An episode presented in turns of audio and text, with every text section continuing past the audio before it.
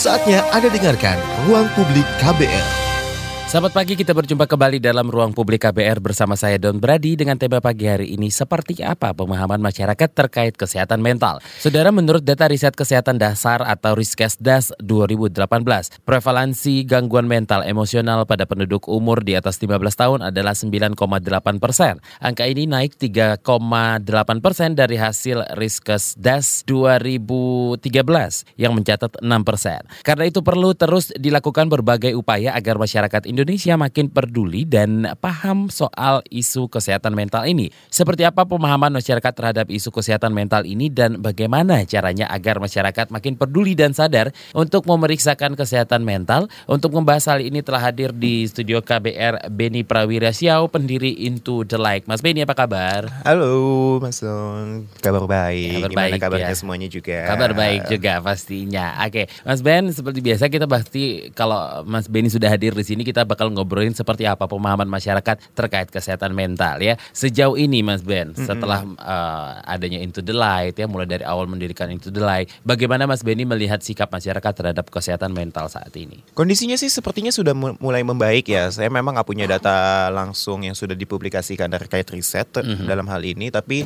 kita bisa lihat bagaimana antusiasnya orang-orang datang misalnya ke seminar terkait dengan kesehatan jiwa. Hmm. entah itu dari yang ini dilakukan oleh Into the Light ataupun oleh komunitas-komunitas lainnya juga ya. Itu kita bisa lihat bagaimana mereka sudah mulai makin banyak terus juga kita masih udah mulai melihat bagaimana percakapan-percakapan di Twitter atau di Facebook ataupun di media sosial lainnya itu semakin meningkat nih terkait Hmm. hal-hal ini. Itu juga kelihatan banget bagaimana eh, beberapa selebgram misalnya itu mulai terbuka oh saya pernah ngalamin kondisi Hmm. ini kondisi itu kondisi yang pokoknya dia bahkan sangat terbuka sekali untuk bilang saya pernah ke psikolog misalnya suatu satu kondisi yang kita nggak pernah lihat itu di sebelum sebelum komunitas-komunitas kesehatan jiwa bermunculan Hmm, berarti orang sudah mulai aware atau sudah mulai em, memahami atau menerima nih? kalau dibilang aware mungkin lebih ke titik itu dulu ya Aware karena kalau ya. untuk memahami itu butuh pemahaman yang lebih jauh Oke. lagi kita Menerima kalau menerima itu yang agak sulit Agak sulit, sepertinya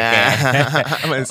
Berarti ini ini eh, sejauh apa perbedaannya dengan sikap masyarakat lima tahun yang lalu? Dibandingkan lima tahun lalu, setidaknya orang-orang sekarang udah tahu dan familiar dengan istilah-istilah, misalnya Hmm. bipolar atau gangguan cemas atau gangguan depresi. Terlepas definisinya benar atau enggak ya, itu kenapa saya bilang bahwa pemahamannya mungkin masih perlu ditingkatkan lagi. Hmm. Atau juga eh, misalnya kita juga bisa lihat psikolog sama psikiater sekarang mereka sudah mulai bisa bedakan. Oke. Gitu. Ya. Nah itu yang mulai kelihatan deh yang membaiknya. Gitu. Oke, nah berarti orang sudah mulai sadar, aware dan udah melihat nih, oh ini kesehatan mental nih, ada Hmm. nih kesehatan mental di sekitar kita. Bagaimana dengan em, fasilitas kesehatan untuk kesehatan mental ini? Iya sekarang kita juga udah punya eh, puskesmas dengan psikolog. Hmm. itu ada di Ja- Jakarta, Yogyakarta juga ada. Mungkin daerah-daerah lain juga udah mulai menyediakan mobil-mobil semacam untuk curhat di Jawa Barat itu sudah tersedia. Sudah tersedia. ya? Ha,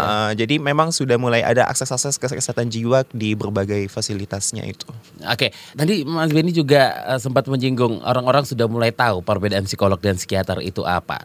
Boleh dijelaskan lagi nih buat yang mungkin ada yang belum tahu psikolog dan psikiater itu bedanya apa sebenarnya? Beda pendidikannya. Beda Yang pendidikannya. informasi dulu. Yang Ah. informasi dasarnya itu ya. Ah, Oke. Karena yang kalau di psikolog itu berarti dia sudah menempuh S1 psikologi selama 4 tahun, Mhm. lalu ditambah sekarang itu dengan profesi selama dua setengah tahun. Baru dia bisa menjadi seorang Psikolog, Psikolog. empesi, psiko, koma psikolog gelarnya. Oke.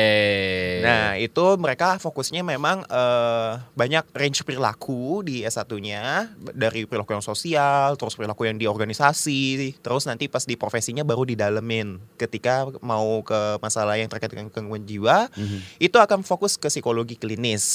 Pun juga nggak sekadar gangguan jiwanya aja, tapi juga ngebahas bagaimana oh supaya bisa dapat kesehatan jiwa yang optimal misalnya. Mhm. Itu juga bisa. Terus fokusnya itu lebih banyak ke psikoterapi, assessment, psikologis, psikotes itu itu lebih Oke, banyak ke sana oke. dan tidak bisa meresepkan obat. Itu yang Gitu. harus dicatat ya, psikolog itu tidak bisa meresepkan Meresepkan obat. Oke. Yes. Psikiater? Psikiater itu dari kedokteran esket profesi kedokteran sebagai koas, lalu nanti dia internship, lalu jadi dokter, baru jadi nanti eh, beres sebagai ambil lagi residensi sebagai S2 psikiatrinya gitu. Dan nanti dia setelah kurang lebih ya mungkin lebih lama lagi ya daripada teman-teman psikolog untuk menghabiskan waktu pendidikannya, nanti itu juga akan menjadi sebagai psikiater, SPKJ gelarnya. Oke, spesial. Spesialis kejiwaan. Oke. Nah, itu yang akhirnya bisa melakukan banyak intervensi seperti psikoterapi juga bisa, terus juga psikofarmaka kalau kita bilang untuk obat-obatannya itu bisa diresepkan juga dari teman-teman psikiatri ini. Oke, oke. Jadi buat Anda yang baru mendengarkan ya itu bedanya psikolog dan psikiater ya. Mm-mm. Oke. Jadi yang kita jumpai di puskesmas atau kesehatan eh, masyarakat itu mana ini psikol- psikolog atau psikiater? Sejauh yang saya dengar sih psikolog ada, Psikolog, kebanyakan kebanyakan psikolog memang untuk yang di puskesmas puskesmas karena jumlahnya memang lebih banyak teman-teman psikolog juga dan programnya memang ditujukan untuk mereka. Lalu kalau teman-teman psikiater ada di RSUD juga Hmm, untuk terus dengan teman-teman di rumah sakit juga, beberapa mungkin kerja di klinik juga. Klinik ya. Oke, apa hal-hal yang masih harus ditingkatkan agar pemahaman masyarakat dan fasilitas bagi mereka yang mengalami masalah kesehatan mental ini semakin baik, Mas Ben? Hmm, kalau kita bilang dari pendidikan itu juga bisa berguna banget sih sebenarnya. Dari karena kita ya gitu selalu diajarin bahwa hidup itu kan isinya naik turun, tapi kita nggak pernah diajarin bagaimana mengelola emosi kita misalnya ketika turun. Itu salah satunya. Dan kita juga selalu tahu di mana kita harus cari dokter misalnya. Kalau kita lagi flu atau kita lagi demam atau lagi patah tulang atau something lah gitu. Tapi kita nggak pernah dikasih tahu psikolog terdekat di mana sih? Ya Hmm. kan kita susah kan untuk nyarinya. Terus kalau psikiater terdekat di mana? Kalau memang udah ada kondisi-kondisi yang lebih mungkin juga udah lebih menetap dan harus dia dikasih obat juga gitu. Oke, ini sebenarnya tanggung jawab siapa? Pemerintah atau siapa? Gimana? Ya tanggung jawab kita semua sih memang tapi terutamanya dari pemerintah harus menyediakan terlebih dahulu sistem yang memungkinkan itu. Hmm. Dari fasilitas kesehatannya tapi juga bukan cuma sektor kesehatan pastinya ya banyak sektor harusnya diadres karena kesehatan jiwa itu sebenarnya tentang kehidupan sehari-hari kita kok tentang naik turunnya hidup kita pas lagi kita turun kita harus ngapain kita keberfungsian kita untuk bersosialisasi belajar bekerja dan hidup secara optimal dengan lingkungan sekitar kita juga kesehatan jiwa tentang itu kok Oke, balik lagi te- terhadap pemahaman masyarakat tentang kesehatan mental ini, Mas Ben. Apa karena banyaknya jenis atau banyaknya koreksi saya juga kalau salah. Ada yang ini itu itu semakin banyak membuat eh, eh, masyarakat itu juga semakin sulit untuk memahami kesehatan mental ini. Banyak jenisnya kayak gitu loh, Mas Ben. Kalau dibilang banyak jenisnya kita punya banyak macam lagi buat kesehatan fisik, ya kan? Kita punya lebih, Lebih banyak, banyak lagi malah ya. Oke, oke, oke. Cuma memang eh, karena kita masih ngelihatnya mungkin karena sebagai sesuatu yang abstrak ya, Oke. dan kita tidak dibiasakan untuk mengenali kondisi emosional kita sendiri. Apa sih yang saya rasakan saat ini gitu? Ini sebenarnya nyaman nggak sih? Dan apa yang harus saya lakukan dengan nyaman dan tidak nyaman ini supaya saya bisa hidup sehari-hari dengan ya berfungsi yang lebih baik, supaya lebih bukannya stress free ya, karena kondisi stres itu kan wajar, tapi bagaimana bisa mengelola stres-stres ini gitu. Hmm, oke. Karena ada istilah yang sering muncul juga. Em, orang dengan masalah kejiwaan atau ODMK dan juga orang dengan gangguan jiwa atau ODGJ. Penjelasannya tentang kedua istilah ini seperti apa, Mas Ben? Kedua istilah ini digunakan di Undang-Undang Kesehatan Jiwa, Mhm. yang mana eh, ODMK itu lebih ke, eh, menunjukkan orang-orang yang memiliki potensi resiko supaya dia bisa masuk ke klaster gangguan jiwanya itu, ke kelompok gangguan jiwanya. Oke, boleh diulang lagi. Orang dengan masalah kejiwaan ini adalah Orang-orang yang berpotensi Oke. untuk mengalami gangguan jiwa. Jadi Ini bisa siapa saja Siapa dong? aja Siapa aja sebenarnya. kan? Ha-ha. Kita yang di ruangan ini juga bisa ya. Iya, Oke. jadi ke- ketika misalnya eh, mereka dibilang dianggap lebih rentan, misalnya TKW Hmm. atau kita punya teman-teman yang mungkin mengalami diskriminasi atau berada di daerah bencana, itu juga bisa kita bilang sebagai ODMK gitu. Atau orang-orang di kota yang mengalami terus-menerus stres dengan drama hidup sehari-hari, ya itu juga termasuk ODMK. jadi, jadi sebenarnya Undang-Undang Kesehatan Jiwa untuk melindungi kita semua juga gitu. Oke. Nah kalau DGJ itu dia yang sudah dengan diagnosis dari profesional, dari entah itu depresi, entah itu dengan schizofrenia, entah itu dengan bipolar, ya itu yang di kita bilang dengan ODGJ. Oke, berarti bisa dibilang eh, ODMK dulu kalau memang dia sudah didiagnosis baru dia masuk ke ODGJ. Yap. Oke. Nah, dan apakah masyarakat awam bisa melihat perbedaan keduanya? Nah itu dia, kita kayaknya perlu lebih banyak sosialisasi juga sih terkait Hmm. dengan dua istilah ini supaya tidak salah tukar apa ketukar yang mana atau mungkin karena eh, bisa jadi stigma nantinya Hmm. kalau kita salah gunakan gitu. Nah ini yang perlu di, lebih disosialisasikan. Nggak benar-benar ngomong oh itu udah GJ gitu. Eh, Jangan-jangan eh, sayanya memang udah MK terus jadi nggak merasa nggak berguna segala macam gitu. Hmm, Oke, tapi eh, nggak masalah ya kalau misalnya setiap hari kita menggunakan istilah ODMK atau ODGJ kayak gitu. Ya selama digunakan dengan baik dan benar dan tepat ya pastinya nggak masalah. Istilah apa pun juga seperti itu kan jadinya. Oke, misalnya kayak gini nih, wah saya oh, ODMK nih atau OD, OD sudah ODGJ nih dalam percakapan sehari-hari misalnya gitu Mas Ben. Ya kalau dia datang dari self diagnosis itu akan jadi bermasalah. Hmm. Kan itu berarti tidak tepat. Ya itu yang berarti tidak tepat. Jadi kalau apalagi kalau dia menggunakan itu sebagai alasan dia untuk melakukan hal-hal yang mungkin kurang nyaman buat orang lain, itu makin nggak tepat lagi gitu. Hmm. Tapi itu adalah suatu aware tapi tidak tahu mendalam. Hmm. Balik lagi ke sana. Jadi ya udah saya tahu bahwa saya ada masalah, tapi saya nggak tahu secara mendalam gimana sih cara mendiagnosis ini supaya dibilang benar-benar sebagai ODGJ gitu. Atau misalnya saya nggak tahu gimana cara mengelolanya. Karena kita bilang dengan literasi kesehatan mental, ya itu harus mencakupi banyak hal, termasuk dari tahu cara masalahnya segala macam. Mahal kali Mas Ben mau cari tahu mendiagnosisnya. Psikolog di puskesmas itu salah satu yang paling murah. Heeh. BPJS juga yang cover kok sekarang. BPJS sudah mengcover Iya. ya. Tapi sudah pasti itu di semua puskesmas ada. Enggak, belum semua puskesmas tapi semakin banyak ya pasti. Semakin di banyak Jakarta ya. dan di Yogyakarta. Psikolog ya bukan psikiater ya. Psikolog. Oke. Ha-ha. Nah, em, sebelum kita break, saya pengen nanya apa saja sih yang sebenarnya yang menjadi penyebab timbulnya masalah kesehatan mental ini, Mas Ben? Iya, kita bisa bilang dari faktor biopsikososial, biologis, psikologis, dan sosial. Jadi kompleks banget dari tiga hal ini di masing-masing individu kan beda. Jadi ada orang yang mungkin lebih rentan karena uh, bullying, ada yang mungkin dia lebih kuat karena memang dia punya secara biologis dia mungkin lebih sehat juga, terus dia juga terbiasa dengan lingkungan keluarganya mungkin lebih mengemong setelah mengalami bullying di sekolah. Nah, hal-hal seperti ini yang harus kita perhatikan. Jadi kompleks banget sih memang Komplek sebenarnya. ya. Mm-mm. Kalau ditanya siapa yang rentan, semua orang Bisa punya kerentanannya masing-masing. bisa punya kerentan masing-masing. Oke, kita harus break. Kita akan ngobrol lagi nanti dengan Benny Prawira Xiao, pendiri Into the Light. Kami akan kembali.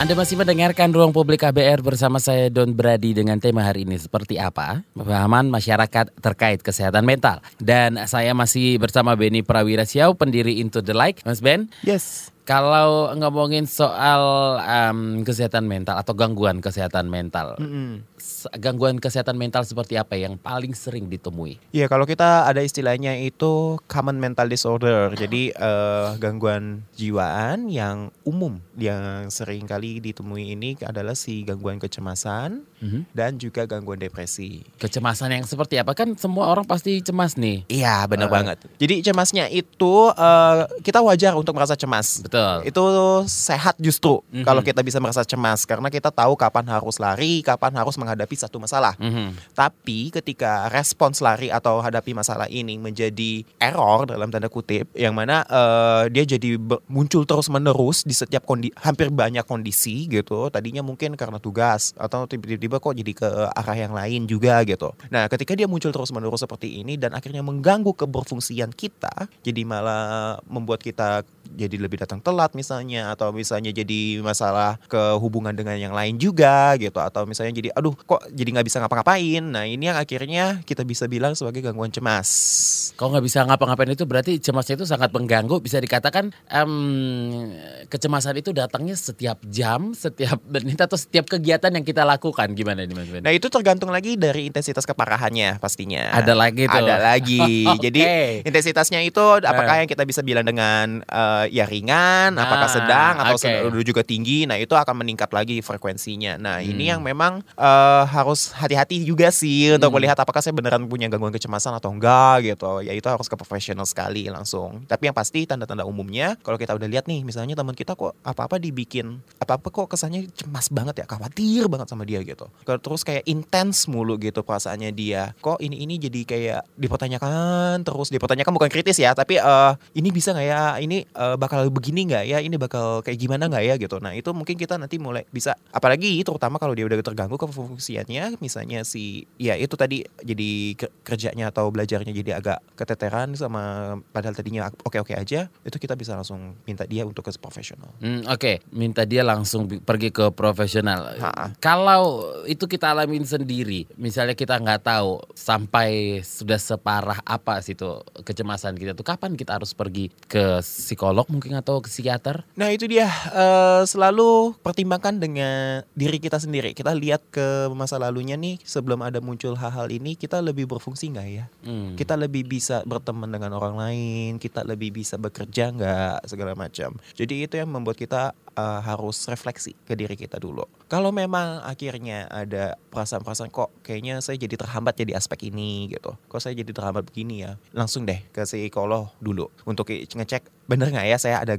ada deteksi ganggu, apa kegangguan atau apa gitu. Nah itu yang perlu kita pelajari sih. Hmm, itu kan kalau kita sudah mengalami suatu hal yang tidak biasa dalam diri kita mungkin bisa dibilang seperti itu ya Mas hmm, Ben ya. Hmm, hmm. Tapi ada di saat-saat tertentu nggak sih kita harus pergi ke psikolog untuk mengontrol uh, ya kesehatan mental kita sendiri. Misalnya enam bulan sekali atau sekali dalam setahun, ada nggak sih yang seperti itu? Uh, sejauh, perlu nggak sih maksudnya? Perlu sih perlu, okay. karena uh, sering kali kita karena ya tadi kita tidak terlatih untuk melihat emosi kita. Yeah. Pertama, nah karena kita tidak terlatih melatih em, uh, ngelihat emosi kita, kita sering kali nggak tahu bahwa ini jadi masalah sebenarnya. Oke. Okay. Nah itu yang perlu kita coba lihat dari bantuan psikolog itu ibaratnya dia, mereka kayak cermin, mereka akan me membantu kita melihat oh kondisi kejiwaan kita begini gitu. Nanti uh, kalau memang ada masalah baru jadinya kita bisa cerita lebih lanjut dengan kondisi-kondisi itu. Nah, itu ya pentingnya sih untuk bisa ngecek apakah berapa bulan sekali segala macamnya yaitu disesuaikan aja dengan kemampuan teman-teman masing-masing dan kemauannya juga untuk mengecek kembali ke kondisinya. Hmm, nggak ada yang salah ya kalau misalnya kita datang psikolog atau psikiater padahal kita balik lagi ke istilah tadi bukan ODMK mungkin hanya untuk sekedar curhat mungkin. Iya, sehingga saya ada salah satu selebritis saya lupa namanya tapi uh, dia selalu ngecek kondisinya karena bukan berarti dia mengalami gangguan jiwa hmm. tapi untuk mengoptimalkan dirinya. Hmm. Jadi bahkan ketika dia tidak memiliki stres yang signifikan sekalipun itu bagus loh untuk dia mendapatkan insight dari psikolognya. Oh, ah. saya bisa lebih optimal lagi loh dengan begini gitu. Hmm, oke, okay. bagaimana kalau kita ke psikolog, teman-teman? Siap ya? Siap. nah, ngomongin soal itu uh, uh, Mas Ben, seperti awal disebutkan data Riskasdas 2018 ya yang bilang kalau prevalensi gangguan mental emosional pada penduduk umur di atas usia 15 tahun bahkan ya mm -hmm. itu naik menjadi 9,8 persen. Mm -hmm. Menurut Mas Benny mengapa terjadi kenaikan ini? Kita bisa lihat dari berbagai sudut pandang sih terkait kenaikan. Apakah memang uh, ben mungkin memang benar bahwa orang-orang sudah mengalami lebih banyak stresor di kehidupannya sehingga masalah-masalah kejiwaan ini, masalah gangguan emosional, mental emosional ini semakin meningkat. Di sisi lain bisa jadi sebenarnya mungkin angkanya sebenarnya sama di dulu. Tapi karena dulu tidak banyak literasinya, hmm mungkin literasinya di tahun 2013 belum sebesar saat ini, akhirnya mereka tidak melaporkan, malu. Oke. Okay. Tidak biasa dengan pembicaraan mengenai hal ini. Hal itu bisa terjadi juga kalau dalam kita lihat dalam riset-riset. Sehingga memang uh, ya ada dua kemungkinan ini, tapi ya hopefully dengan angka yang semakin kelihatan besar, kita jangan pesimis. Kita jangan pesimis bahwa oh berarti masalahnya makin menjadi krisis dong. Enggak, ini awal justru kita tahu apa yang harus kita lakukan dengan kondisi ini di negara kita. Hmm. Nah itu yang akhirnya bisa menjelaskan banyak hal juga dan bisa kita bisa melakukan banyak hal juga kok terkait hal ini dimulai dari hal ya keluarga terkecil kita gitu dengan teman-teman kita itu jadinya kita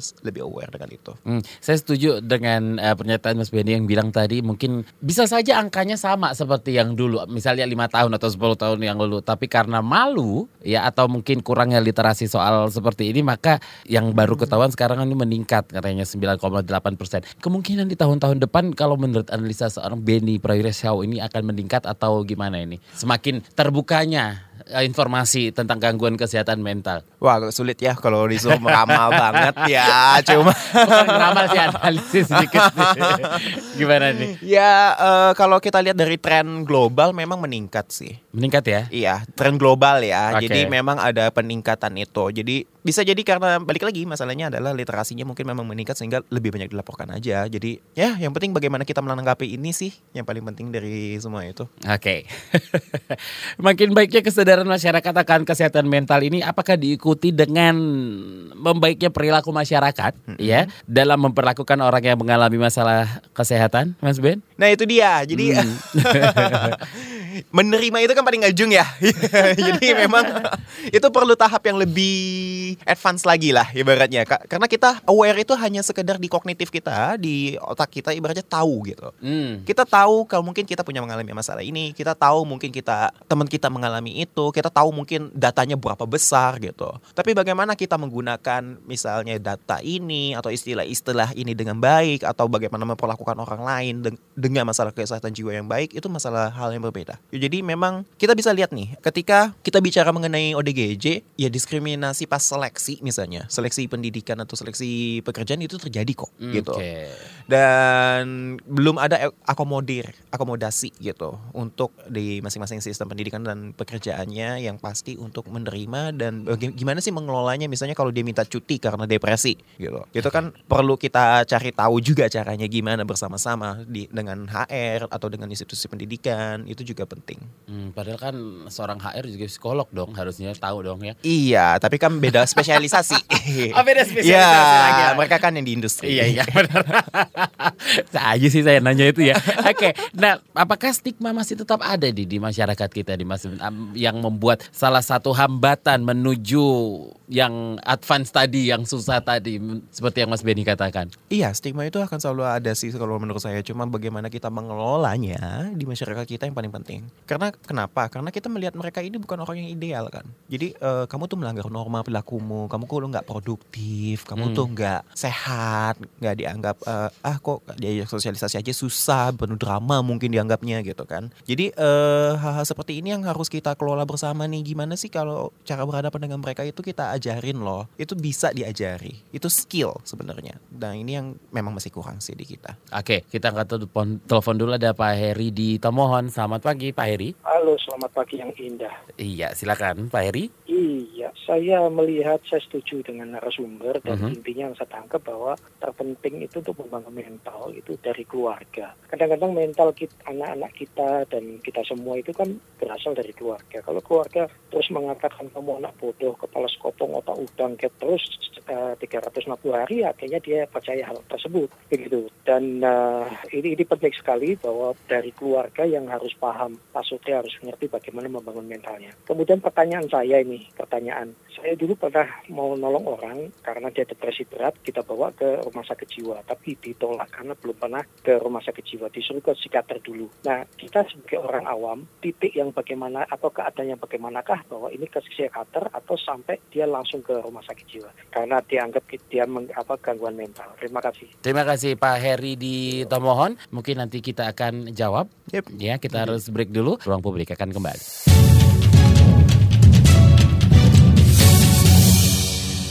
Anda masih mendengarkan Ruang Publik KBR bersama saya Don Brady dengan tema pagi hari ini seperti apa pemahaman masyarakat terkait kesehatan mental dan saya masih bersama Benny Prawira Siau pendiri Into the Light. Mas Benny tadi sebelum break kita sudah ada telepon dari Pak Heri di Tomohon. Ya, ini mau ngangkat dulu dengan siapa? Apa Angga di Krukut? Oke. Selamat pagi Pak Angga. Selamat pagi. Silakan. Ini tentang kesehatan mental ya. Betul. Tentang ini yang saya tanyakan tentang psikolog baik psikolognya maupun pasiennya. Mhm. Apakah kalau pasiennya itu misalkan eh, remaja, apakah psikolognya juga ada yang remaja? gitu? Oke. Hmm. Eh, ya misalnya pasiennya misalnya masih jomblo gitu ya. Oke.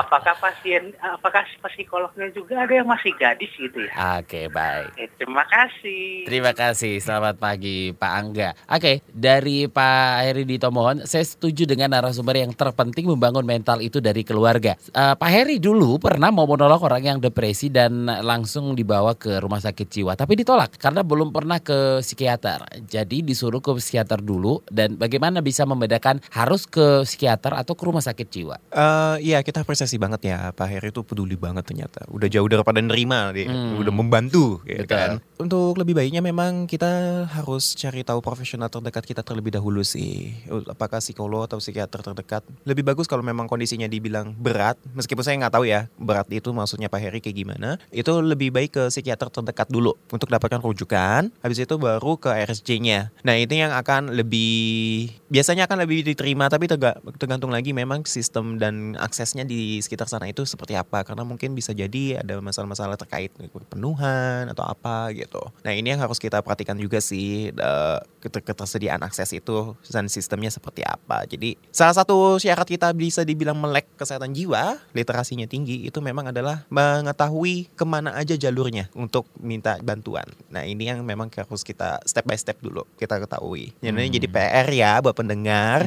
Tolong cari tahu psikolog dan psikiater sekitar Anda itu di mana aja Hmm. Gitu. Berarti ah, harus ke psikiater dulu baru ke rumah sakit jiwa ya. Mm-mm. Lebih baik demikian, lebih disarankan demikian. Oke, untuk eh, Pak Angga yang dikerukut gimana nih? Apakah kalau pasiennya remaja, apa psikolognya juga yang remaja biar lebih heart to heart gitu loh Hmm. curhatnya gitu mungkin ya maksud Pak Angga ya gimana di Mas Ben? Ya nggak ada sih karena kita tahu ya bahwa psikolognya itu kan harus belajar kuliah dulu. Betul.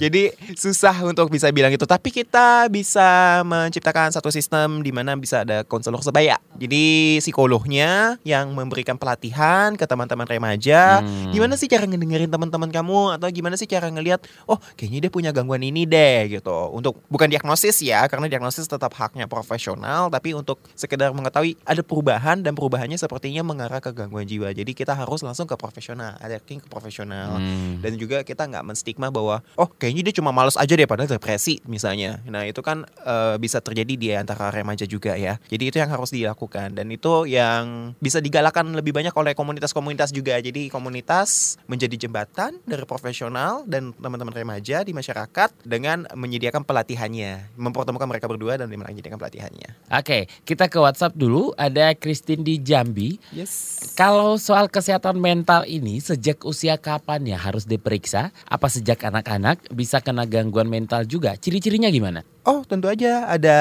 masalah-masalah yang juga terjadi pada mas- masa-masa perkembangan anak-anak. Oke. Kalau saya sih biasanya memang lebih banyak mempelajari mengenai gangguan jiwa umum itu yang common mental disorder dan itu udah muncul di usia ses muda 12 tahun itu juga Oke. bisa muncul gejala-gejala awal. Semudah itu ya Mas? Iya, jadi itu udah muncul dan justru menurut data-data terkini dalam 20 sampai 30 tahun terakhir apa usia pertama kali mengalami gejala gangguan jiwa itu makin muda. Oke. Nah itu yang harus diperhatikan. Tapi memang kita ada juga yang lebih muda daripada itu juga mengalami masalah-masalah lain ada lagi. Hmm. Masalah-masalah yang berbeda lagi itu ada. Oke, ciri-cirinya? Tergantung. Jadinya Hmm. kan ba- banyak nih yang namanya variasinya tadi. Ada yang mungkin terkena gangguan autisme, ada yang mungkin ADHD yang dia atensinya agak susah tapi juga aktif sekali gitu anaknya. Nah, itu bisa terjadi atau masalah pembelajaran, masalah gangguan-gangguan masalah pembelajaran. Nah, itu yang juga bisa terjadi pada anak-anak. Oke, Nanang Surabaya. Saya kira sudah mulai saatnya tidak hanya cek kesehatan fisik saat masuk sekolah atau kerja. Harus cek kesehatan mental juga. Bukan sebagai syarat kelulusan tapi untuk pengetahuan saja. Gimana nih Mas Ben? Saya setuju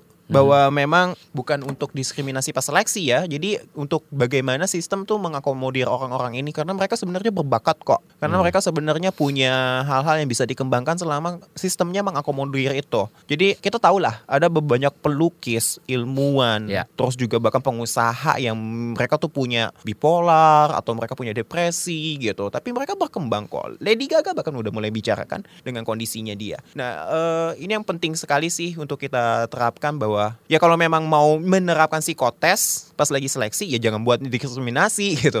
jangan karena dia kelihatan oh kok anak orangnya ini kelihatannya kayaknya punya kecenderungan bipolar Betul, ya. betul. Ya udah kita drop aja gitu. Wah, itu pelanggaran hak asasi manusia juga sih gitu. Berarti belum saatnya dong ya meng- mengadakan cek kesehatan mental pada saat melamar pekerjaan atau gimana? Ya kita harus membuat saatnya sekarang justru kita harus mempersiapkan HR-HR dan seleksi, tim-tim di seleksi ini untuk bisa berpikir seperti apa dan batasannya di mana memang ada yang mungkin sejauh apa sistem menyediakan ini gitu. Oke, Anwar di Kalimantan. Kalau di daerah kami untuk dokter umum saja masih kurang banyak ya, apalagi untuk psikolog atau psikiater. Apalagi kalau ketahuan menemui mereka bisa jadi pembicaraan masyarakat. Nah, ini dia nih, Mas Ben. Ya, memang kita tahu ya bahwa psikolog dan psikiater itu sering kali tersebarnya itu di daerah Jawa terutama ya. Apalagi Jakarta itu padat banget malah. Penyebaran ini yang perlu segera diatasi sih so- sama pemerintah juga harus ada intervensi dari pemerintah untuk bisa misalnya menyediakan ya promosi atau subsidi atau apalah supaya di daerah itu lebih merata teman-teman psikolog dan psikiater ini. Karena kalau nggak kita kasih kalau nggak kita kasih insentif ya gimana dong ya? Mereka udah kuliah juga dan kuliahnya tidak murah gitu kan dan harus ke daerah tapi tidak ada insentif yang cukup. Itu kan sepertinya tidak fair juga. Jadi ini yang memang harus diatasi segera sih. Saya setuju banget. Tapi ada bas beberapa tahun terakhir sih kayaknya sering ngeliat juga kok teman-teman yang dari area timur dan tengahnya Indonesia itu yang memang sengaja datang ke daerah Pulau Jawa supaya nanti mereka balik lagi ke daerahnya masing-masing. Itu mulai mulai ada dan ya syukur sekali sih bisa ada kesadaran-kesadaran secara individu. Tapi kita perlu lebih sustainable dari negara sendiri. Hmm, ini lagi tadi, apalagi kalau ketahuan menemui mereka bisa jadi pembicaraan masyarakat. Hmm, hmm, hmm. Eh, eh, eh, Suka diolok-olok. Iya iya iya iya iya iya iya. iya. Eh, eh, eh. Nah, itu memang. Terus gimana itu Mas Ben menghadapinnya kayak gini nih? Oke, eh ya pertama kita juga harus lebih banyak menggalakkan edukasinya ya, yang menyesuaikan dengan budaya lokal juga bahwa oh mungkin istilahnya begini di daerah mereka, membulinya dengan cara apa segala macam itu pasti menyesuaikan juga. Tapi selain mengedukasi seperti itu juga kita harus eh, di sisi lain, meanwhile sebelum menuju ke titik sempurna ideal itu, ya kita juga tahulah bahwa dalam kondisi apa pun kita akan diomongin orang kok. Jadi mau sesempurna apa pun Oh, gitu tangan, ya. silakan. Tepuk tangan dulu. Mau sesempurna apa pun, mau jadi model yang paling ganteng, paling pinter segala macem gitu. Miss Universe juga gitu Ah, kan. iya, iya, itu iya. mereka aja diomongin orang gitu. Jadi Iya, kayak iya, iya, iya. yang paling penting adalah kita stay pada kepentingan diri kita. Kalau kita butuh pemulihan, kita harus ke sana karena kalau semakin kita biarkan nanti makin parah lagi, makin diomongin lagi, ya Iya, kan? iya, iya. Jadi ya. Baik, Maya di Manado. Saya sudah sering mendengar tentang bipolar, skizofrenia dan juga Alzheimer. Saya dapatnya di sosmed. Ini sudah bagus, tapi mungkin lebih baik disosialisasi lebih luas. Ini tugas kita bersama mungkin ya Mas Ben ya. Banget banget banget. Dewi di Padang, tante saya sejak sakit terlihat berbeda lebih murung dan kayak linglung. Apakah mungkin ini akibat sakitnya yang harus ditangani mana dulu? Sakitnya dulu atau linglungnya dulu? Nanti dijawab, kita harus break dulu. Jangan ke mana-mana, ruang publik akan kembali.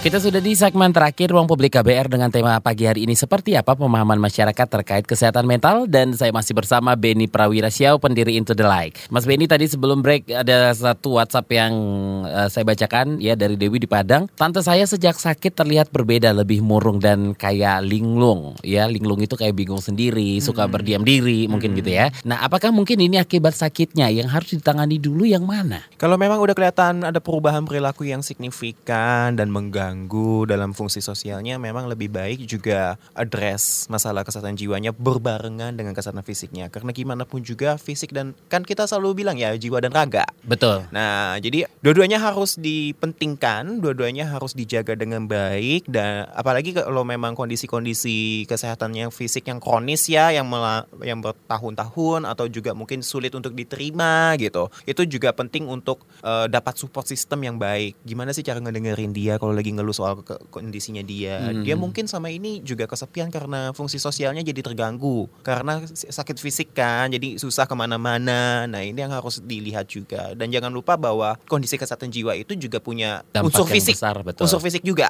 Oke. unsur fisik juga seperti otak kan. Nah itu bisa jadi berpengaruh ke ot- kondisi otaknya juga. Nah ini harus dicek sih, yang pasti ke langsung ke klinisinya. So dampaknya gede banget dan saling berhubungan. Jangan lupa ya harus dijaga banget dua-duanya bersamaan. Karena ya saya sering mendengar hat- eh, obat yang paling mujarab itu adalah hati yang senang, benar nggak sih? Ya salah satunya memang Iya berarti memang jiwa dan raga itu nggak bisa nggak bisa dipisahkan ya. dipisahin banget. ya ya ya baik. Nah ngomongin soal em, kesehatan mental, Into the Light juga melakukan pendampingan kah, Mas Ben? Untuk saat ini kita melakukannya lewat eh, sharing stories. Sharing stories, oke. Jadi eh, program kami ini kami sediakan untuk teman-teman yang berada di Jabodetabek Mhm. untuk datang ke dalam satu kelompok. Nanti kita bicara sesuai temanya. Tema masalahnya apa sih? Apa yang terakhir itu berhadapan dengan stigma misalnya atau misalnya eh, berhadapan dengan masalah keluarga. Nanti kita akan seleksi teman-teman sesuai dengan temanya itu. Nanti kita berad- langsung bicara sama psikolog di tempat itu.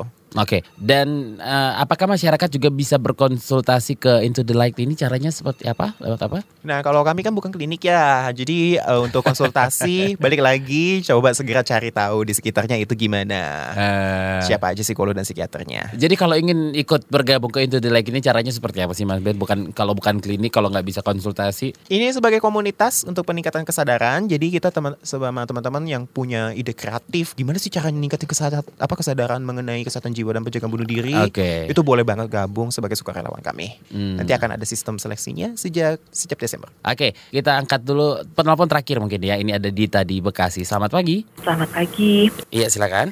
Iya mau nanya Mas, eh, kalau misalnya eh, kita punya kesehatan mental dalam arti misalnya eh, kita mudah stres, atau banyak pikiran, lama-lama jadi limbung gitu ya, depresi dan sebagainya, apakah itu akan menurun juga katanya ke anak kita nanti gitu Hmm. loh. Benar nggak seperti itu? Terima kasih. Oke, terima kasih Ibu Dita di Bekasi dan selamat pagi Mas Ben. Iya, Bu Dita, eh, benar banget. Ini bisa menurun dengan dua cara. Pertama, memang kita punya kerentanan biologis, sehingga anaknya juga eh, memiliki kecenderungan biologis dari gennya untuk memil- apa memiliki kerentanan tersebut. Tapi di sisi lain juga kita harus perhatikan bahwa lingkungan, anak-anak kan juga belajar dari lingkungan. So kalau orang tuanya terlihat eh, tidak sehat dan punya dampak ke kesehatan jiwa anaknya, ya akhirnya juga dia belajar bahwa oh mungkin ini yang akhirnya hidup itu tuh seperti ini gitu. Jadi eh, gangguannya itu bisa dalam arti bukan ditularkan ya, tapi dipengaruhi dari proses pembelajaran di lingkungannya. Oke, Into the Light bekerja sama dengan KBR juga membuat podcast bernama Disco. Yay! Yeay, Disco, ya, diskusi, Diskusi psikologi. psikologis. ya. Bukan tempat disco ya. Oke, nah boleh diceritakan apa saja yang dibahas di podcast ini Mas Ben? Iya, kita pa- pada dasarnya ng- ngasih kesadaran yang paling dasar untuk masyarakat terkait dengan gangguannya, gimana cara self care juga, terus juga apa sih yang bisa dilakukan ke orang-orang sekitarnya kalau mengalami ini. Jadi basic-basic sekali sih untuk da- dasar-dasar yang memang perlu penting dan perlu banget diketahui terkait Hmm. kesehatan jiwa. Jadi bisa langsung didengerin aja diskonya. Itu setiap hari sekali seminggu kan ya? Iya, sekali seminggu kita update podcastnya. Oke. Ada konten-konten baru. Dan buat Anda ya podcast Disco ini bisa Anda dengarkan di KBR Prime silakan download atau bisa mendengarkan di Spotify dan juga Anchor FM ya. Dan sekedar informasi saja Disco ini masuk top 5 yang paling sering didengerin di KBR Prime loh. Yeay. Boleh tepuk tangan untuk Disco juga. Yeay, disco. Oke, himbauan dari Mas Ben gimana nih? Apa himbauan Mas Ben ini terhadap masyarakat terkait isu kesehatan mental ini? ya kita mulai dari kita sendirilah untuk masalah kesehatan mental ini. Kita kalau ada merasa sesuatu yang aneh dengan diri kita coba cari dari sumber-sumber yang terpercaya ya. Jangan langsung masuk ke eh, tempat yang aneh-aneh gitu websitenya. Kadang-kadang ada website-website yang mungkin nggak kredibel yang website-website yang ada risetnya website-website yang misalnya ada tagline psikologinya atau me- medisnya psikiatrinya itu akan lebih reliable. Nah itu yang perlu kita cari tahu terlebih dahulu sih. Kalau kita nggak bisa ngebantu seenggaknya kita nggak usah ngebully deh. Hmm. kalau teman-teman itu lagi ngeluh soal depresinya terus menerus kok berkepanjangan ya kesannya dia ngeluhnya gitu. Itu tuh jangan dibully gitu seenggaknya. Hmm. nah kayak gitu yang perlu kita mulai dari sekarang sih dari diri kita. Oke, apa terakhir mungkin kenapa sih eh, apa apa yang bisa didampak yang paling buruk ya ya, ketika teman-teman yang eh, dibully itu? Hmm, Apa yang dampak yang paling buruk? Apakah memang kesehatan mental mereka bakal semakin parah, semakin terganggu, Mas Ben? Iya pastinya gitu karena Hmm. eh, orang yang kesehatan jiwanya terganggu perlunya adalah dukungan Bukan bulian ya? bulian. Jadi kalau dapatnya bulian ya bisa makin terganggu dan bisa jadi kebunuh diri nantinya. Baik, ya. Sebelum kita eh, akhiri bocoran next disco bakal ngobrolin apa? Oh next disco hmm, tentang apa ya? Jangan dulu deh sekarang Jangan biar pada ya. penasaran. Tunggu Tunggu aja nanti ada season 2 kok. Baik, Gitu. Benny Pradyasya, pendiri Interact. Terima kasih atas waktunya Mas Ben. Ya, makasih juga atas kesempatannya. Saya dan Brady pamit, salam. Baru saja Anda dengarkan Ruang Publik KBR.